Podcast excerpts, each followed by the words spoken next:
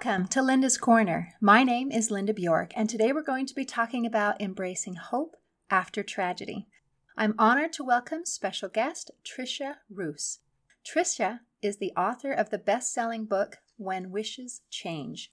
She is a Dallas wife and mother who built a winning career in sports and high school admissions, but found her greatest victory in loss.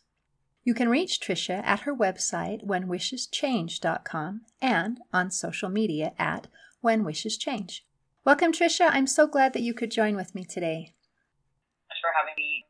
First, I'm sorry for your loss. Would would you be willing to share your story about your special daughter, Annabelle? I would absolutely love to. to. Thank you for that.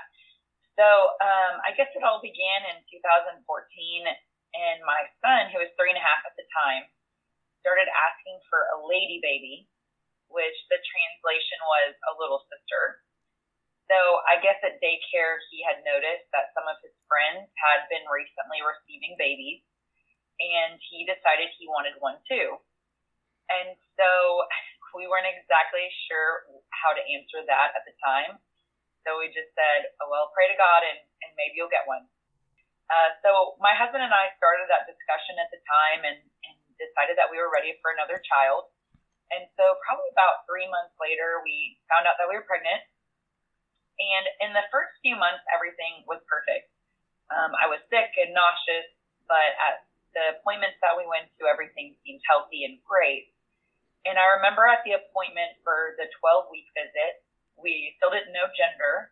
And my doctor mentioned that we could do a blood test to reveal if the baby was a boy or a girl. And since I am a planner, I said, absolutely, let's do the blood test because I really, really want to know. So didn't think much of it after that day. About 10 days later, I received a call from her and I could tell in the tone of her voice it was a little bit more serious, but she allowed us to know that the baby was a girl. However, that she had trisomy 18. So I knew nothing about trisomy 18. I said, okay, how do we fix that? And she said, I'm sorry to let you know, but this is typically a fatal condition, and there's absolutely nothing that you can do. So, unfortunately, at the time I was out of town and I was at a work conference. So, I had to get on a plane, and there were thunderstorms, and it took me forever to get home. And when I got home the very next day, my doctor had sent us to a specialist to confirm the diagnosis to make sure it wasn't a false positive. And so, very quickly on his more advanced sonogram technology, he let us know that it was indeed trisomy 18. His immediate recommendation was terminate the pregnancy and to move on to a healthier pregnancy. Um, in the days to come, in him explaining this to us, he believed that it really wasn't worth the time to have this child and that it might be too hard for my son and for us as a family to deal with because it would be a difficult pregnancy. And of course, that was extremely shocking to hear that he was dismissing her life and asking us to move on. And so my husband and I said, well, we are not going to do that. We're going to continue with the pregnancy and whatever God's will is for her, whether I lose her in the next few weeks for months or she makes it full term or lives for years.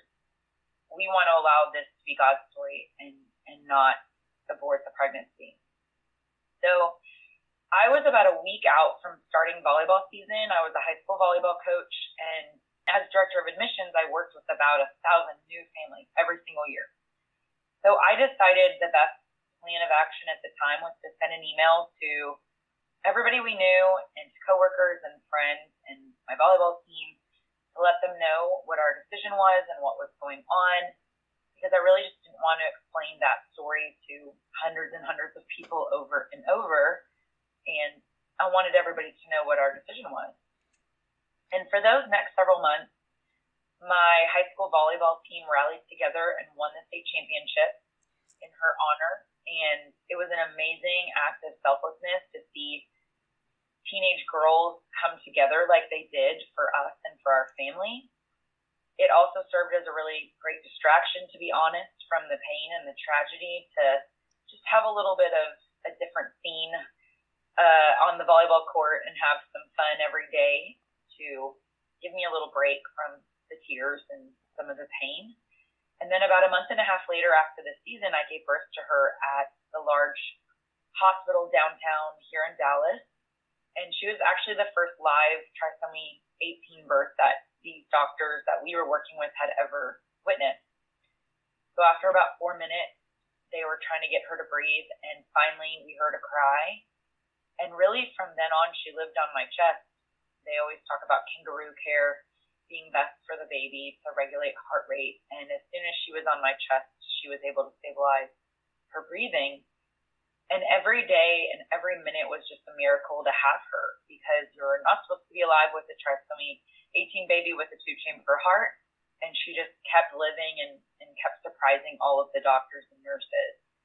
So she actually passed away at home when she was six days old in my arms. And I mean, that moment was obviously the hardest of my entire life.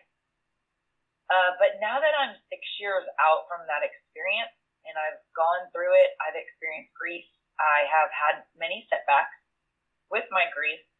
I feel like I'm in a place now where I can tell others it will be okay if they're going through a tragedy in their life or a similar circumstance and almost just walk them through some of the emotions that I experienced because I think it's really valuable to have someone on the other side, if you will, of grief and loss. And not that it ever ends. I mean, we will always grieve the loss of our child, but at least we feel like we're in a better place to help instead of constantly being helped. That is amazing. So many things to think about. I my heart is just it just hurts. The loss of a child is one of the most challenging things that a person can face in this life because there's so much love. And I think it's beautiful that you loved your daughter enough to give her every chance and to enjoy every moment with her and in her short life, and even before she was born, she was an inspiration. She was an inspiration to your volleyball team.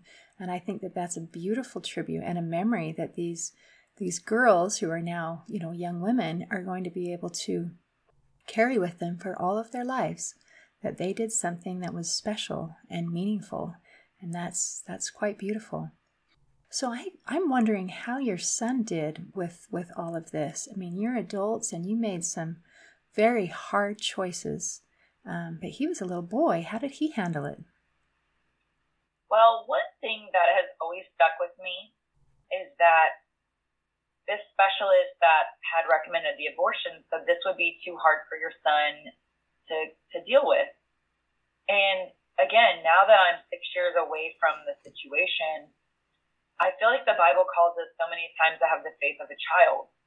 And I never fully understood what that meant until I walked this road with a three year old. And in our prayers at night, he was insistent on praying for God to let us meet her, for her to be on earth, and for us to, you know, interact with her because there was about a 90 something percent chance that it would be a stillbirth. And so his faith was just so strong that he would meet her. But at the same time, as we prepared his heart to know that if she was born alive or not born alive, that her body was not healthy like our bodies were, and that God might have to call her back to heaven to fully heal her. And although that's a very weird and difficult decision that no one wants to have with their child, he would contemplate that, and, and it was easy for him to understand that on earth we are not completely healed and we are not whole, and that in heaven we will be. And so, you know, of course, when we brought her home from the hospital, he told us, I told you God would let her come home. I mean, he was mm. Just so insistent that that would be the story that we would take her home with us. And then I remember the day before she passed away, she was having some pretty severe apnea episodes and getting weaker. So we did send him to the grandparents' house because we didn't want him there when it potentially happened. And after obviously a lot of tears and, and being upset that she was gone, I felt that very shortly after he had this amazing picture of heaven and eternal life, and he could reflect on it. And even though he was sad to be missing her, he could say, Well, I'm so happy she's healthy in heaven and that she's with Jesus. And as he grew older, I remember one time we were, he was getting his hair cut and the stylist asked him, How many siblings do you have? Because that's a very common question. And he said, Oh, I have a sister in heaven. Her name was Annabelle. And that was very matter of fact for him. And then when we had another child um, later, when he was asked the question, I have two sisters. One is in heaven and one is on earth.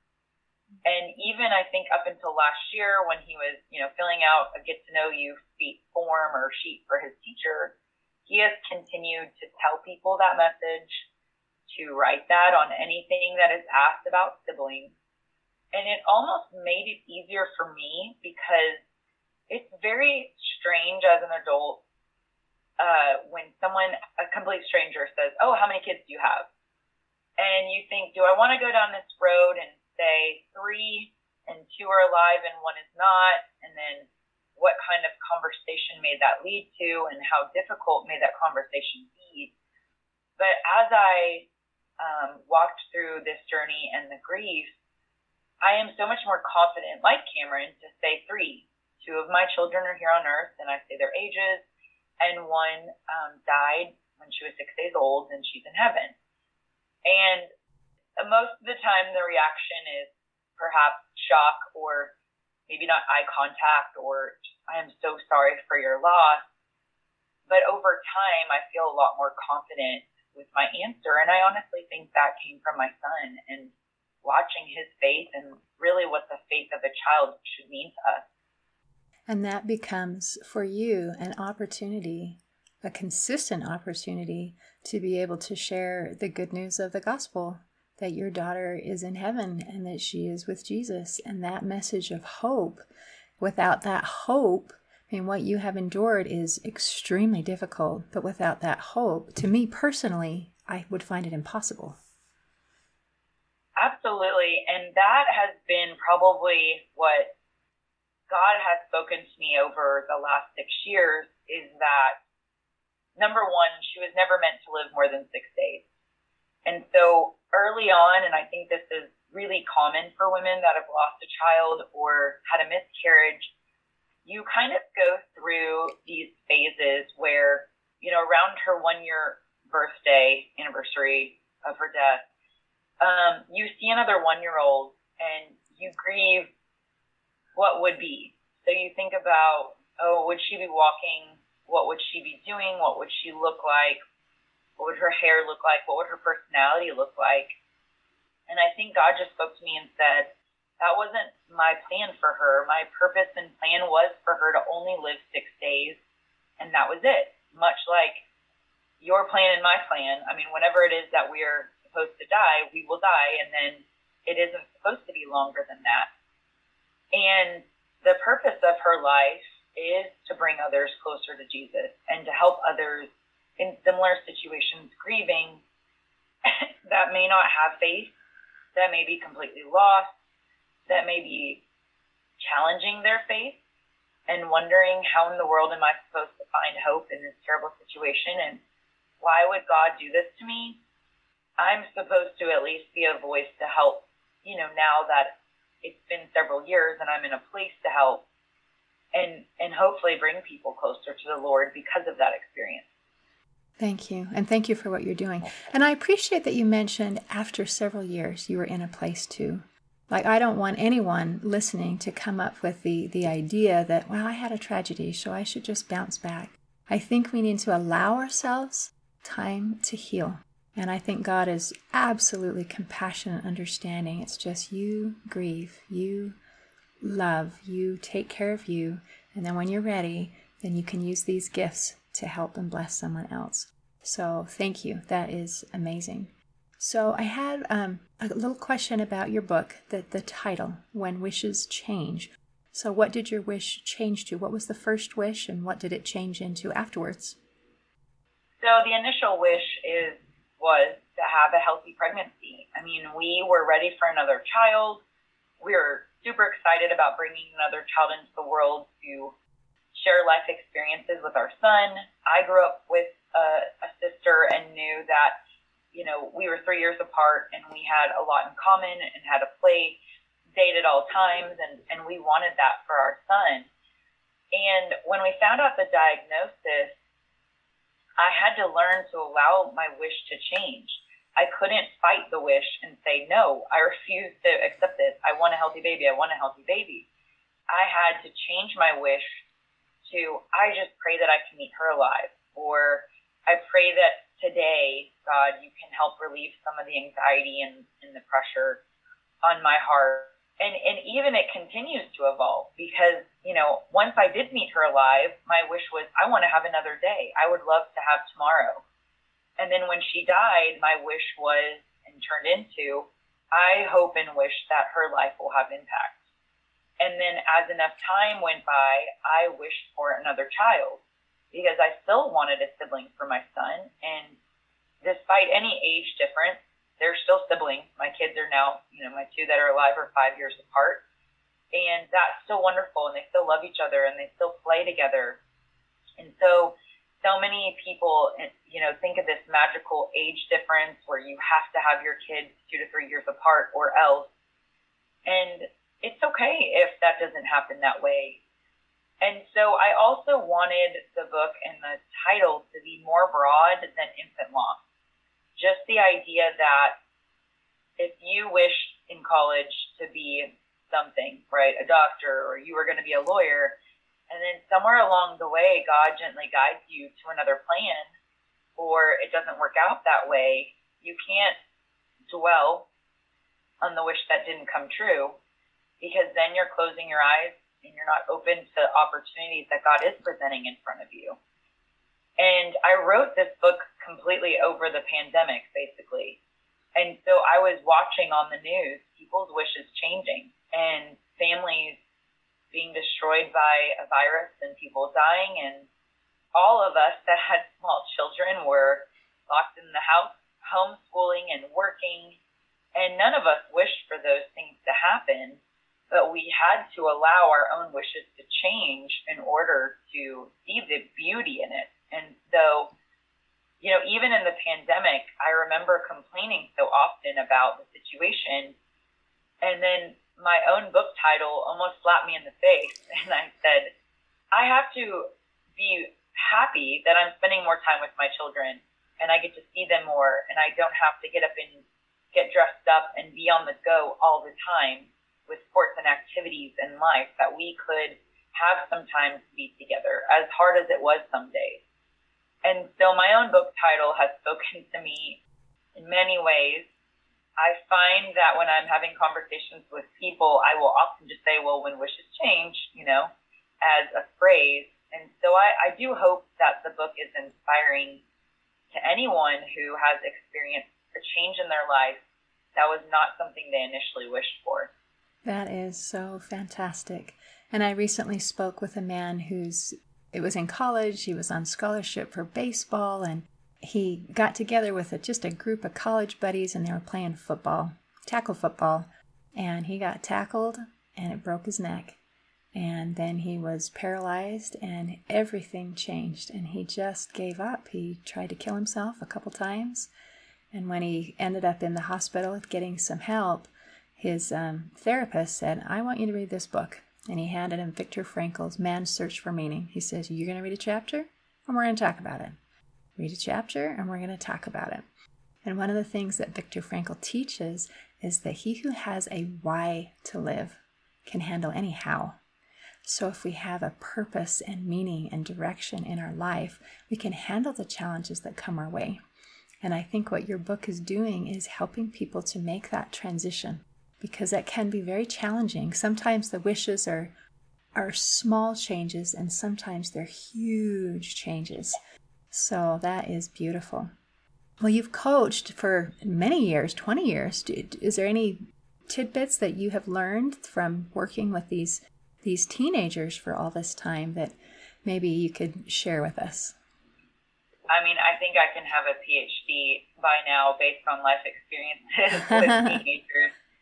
Yeah, absolutely. So I would say that being a coach and having a background as a coach really helped me through my journey because one thing that hit me early on was I am constantly asking these girls to show up every day and give their best and to try their hardest.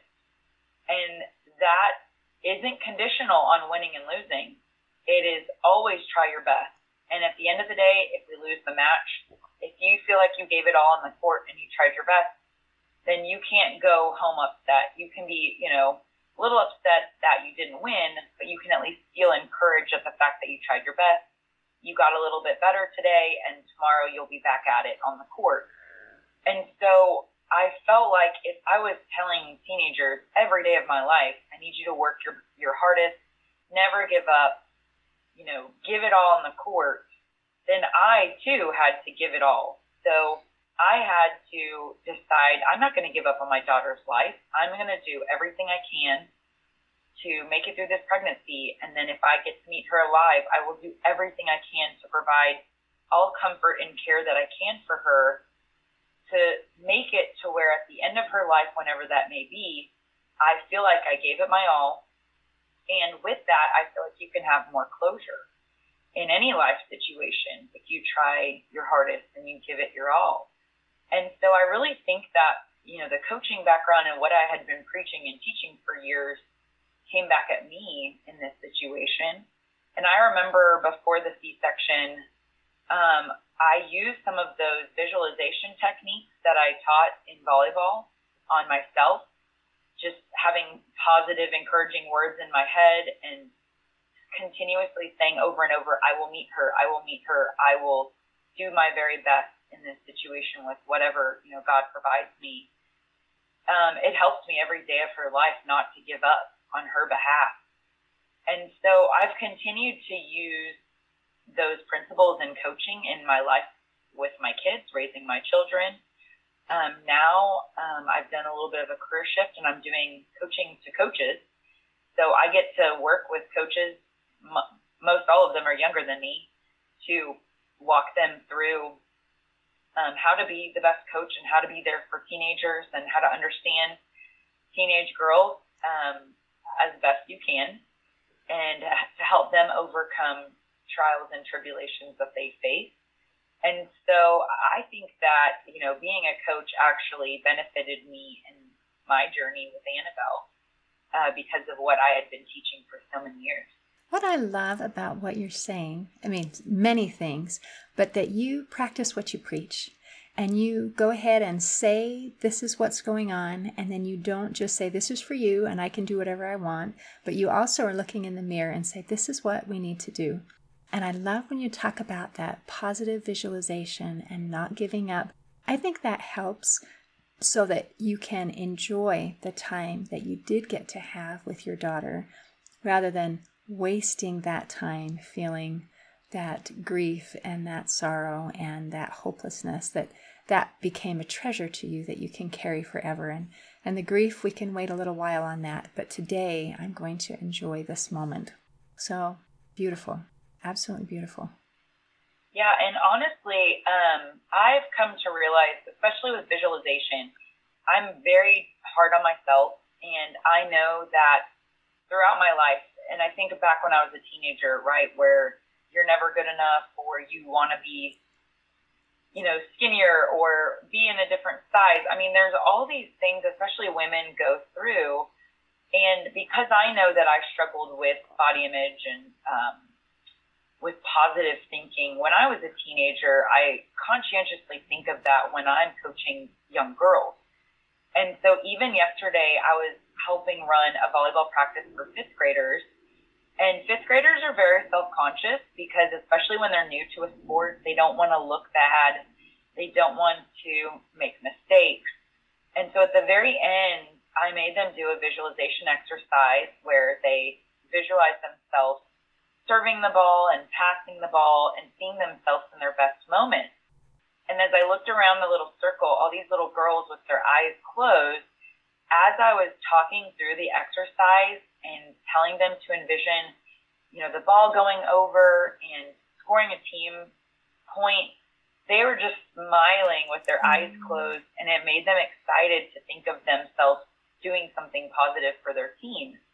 And I said, I'm going to ask you something, but I, and I'm not going to be there to hold you accountable, but I need you to do this before your game next week so that you can envision yourself at your best moment and go into your game with a positive attitude. Because when I asked them before a game, do you get nervous and scared? And every hand went up. And I said, well, why are you scared? I don't want to make a mistake. I don't want to mess up. I don't want the crowd to see me do something bad.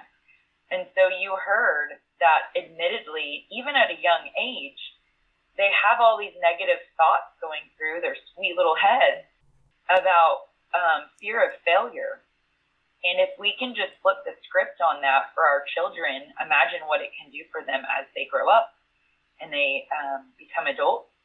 And if they have a more positive image of themselves and think positively, it can make tremendous impact in the world. That is fantastic. And all these things that you're sharing and those fears and those doubts, those are not exclusive to teenagers because as adults, we still carry those fears and those doubts and that still desire to be a different size and a different shape or a different whatever. And so I love the idea of being gentle and kind on ourselves and thinking positively and using that technique. So thank you for sharing that. That is universally applicable. Yes. I admittedly still struggle with doubt and with anxiety and worry. And God walked me through such an amazing journey where He proved His faithfulness to me over and over. And I still feel like I am living that hope and joy. And then I wake up the next morning and here I am doubting again about something else, right? About whatever will happen that day or a certain situation or something else I'm going through. And so it's just a constant process for us to keep relearning what it means to not worry and to trust and to have blind trust in God. And and maybe uh, I mean some people struggle with that harder than others but I think whatever area if you can self reflect and know that you struggle in that's the area where you really seek out God's word and seek the help from others to get you through those situations. Isn't that wonderful that we don't have to do it on our own and I believe He'll help if we ask. But I think the asking part is very important. He's not going to step in and take over because He loves us too much to interfere with our agency. It's like, if you want to do this, go ahead. But if you want my help, I'm here. Just ask for it. So, excellent reminder. Love that.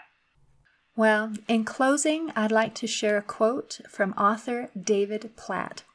He said, God uses sorrowful tragedy to set the stage for surprising triumph, whether in this life or the life to come.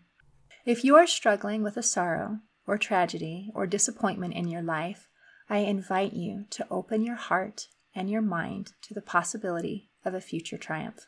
See you next time on Linda's Corner.